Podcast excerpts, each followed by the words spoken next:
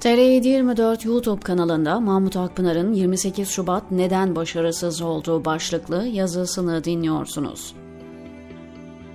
Adında halk ifadesi olsa da tek parti döneminin CHP'si halka hiçbir zaman güvenmedi, taleplerine, görüşlerine itibar etmedi. CHP ve Cumhuriyet eliti halkı dönüştürülmesi gereken kitle olarak kabul etti.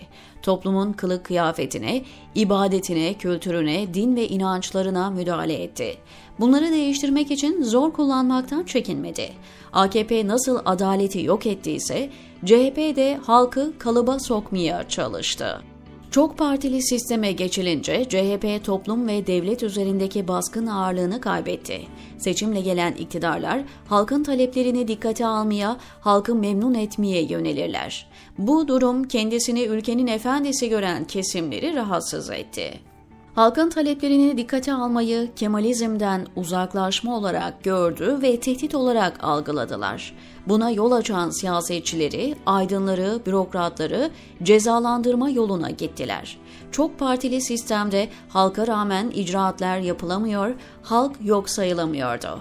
Kemalistlere göre bu hal devrimlerden, modern cumhuriyetten uzaklaşmayı doğuruyordu.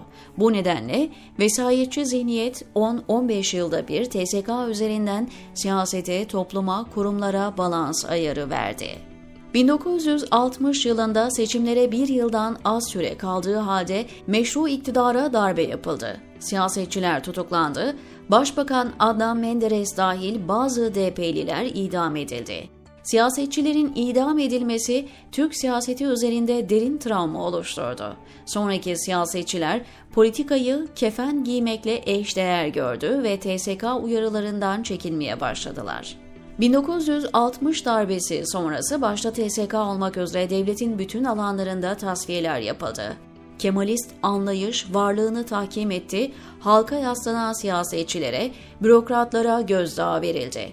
Oysa Demokrat Parti'nin Kemalizme karşı olduğuna dair en küçük emare yoktu. Hatta Atatürk'ü koruma kanunu DP döneminde çıkarılmıştı ama Kemalist anlayış, sosyal değişimleri, demokratik dönüşümleri rejime tehdit görüyordu.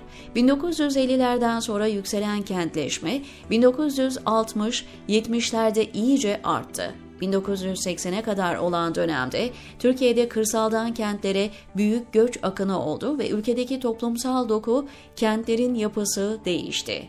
Statükoculara göre göçler ve toplumsal dönüşüm, irticayı, ayrılıkçı akımları besleyen ortamlar sunuyordu. Derin ve kirli faaliyetlerle sağ-sol çatışmaları artırıldı, eline silah verilip gençler çatıştırıldı.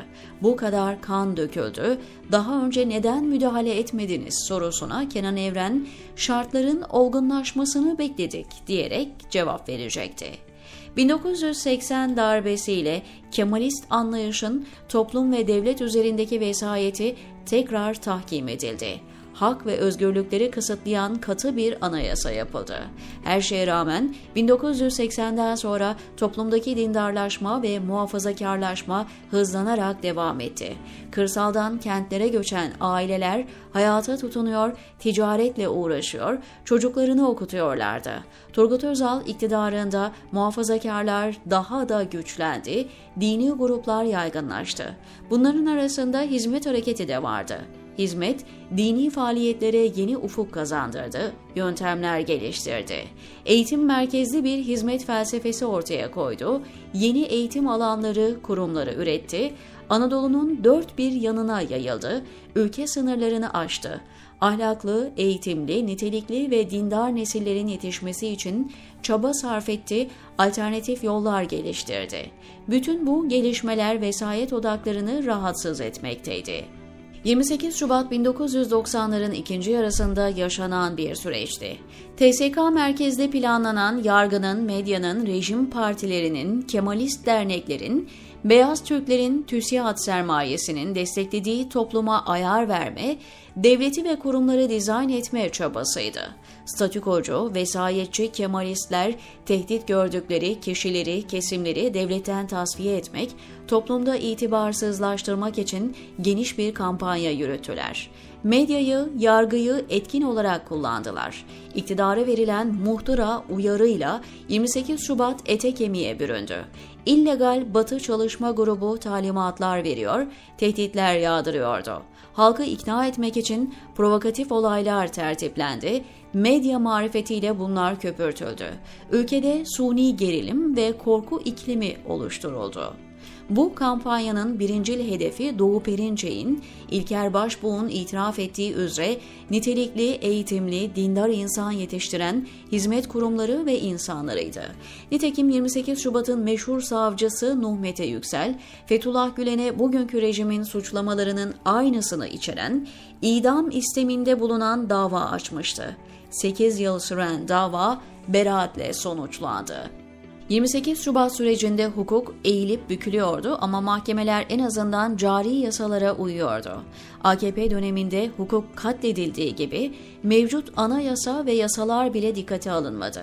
Saçma suçlamalarla 2 milyon 300 bin insana soruşturma açıldı, yüz binlercesi mahkum edildi. Masum insanlara işkence yapıldı, özel mülkler yağmalandı, en temel haklar ihlal edildi. 28 Şubat elbette demokrasiye, hukuka çok zarar verdi. Bir utanç sayfası olarak tarihe geçti. Ama o dönemde çok geniş bir kampanya yürütülmesine, provokatörler işin içine katılmasına, tanklar sokaklara inmesine, medya, yargı, bazı aydınlar kullanılmasına rağmen istenilen başarı elde edilemedi. Peki istenilen sonuçları alamamalarının sebebi neydi? Çünkü o dönemde sivil ve askeri bürokraside, medyada, iş dünyasında, yargıda demokrat, vicdan sahibi insanlar vardı. Bu insanlar 28 Şubatçıların kirli planlarını tespit ve ifşa ediyordu. Dönemin bazı medyası ve gazetecileri bu haberleri basıyor ve halkı uyarıyordu. 28 Şubat'ın tamamlayıcısı ileri versiyonu olan 15 Temmuz projesinde eski hataları işlemediler. Kemalist söylemleri terk etti, halkın tepki verdiği irticayı, başörtüsü karşıtlığını kullanmadılar. Projeyi çok daha pragmatist, ilkesiz bir yönetmene ihale ettiler. Zulmü ve hukuksuzlukları seslendirebilecek medyayı baştan susturdu, el koydular.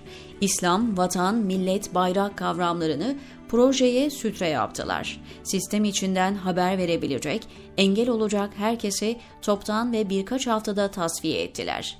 Kemalistler Erdoğan'ı giyotin olarak kullandıktan sonra muhtemelen bir deliye süpürmeyi düşünüyorlardı ama Erdoğan onların beklediğinden daha uyanık çıktı.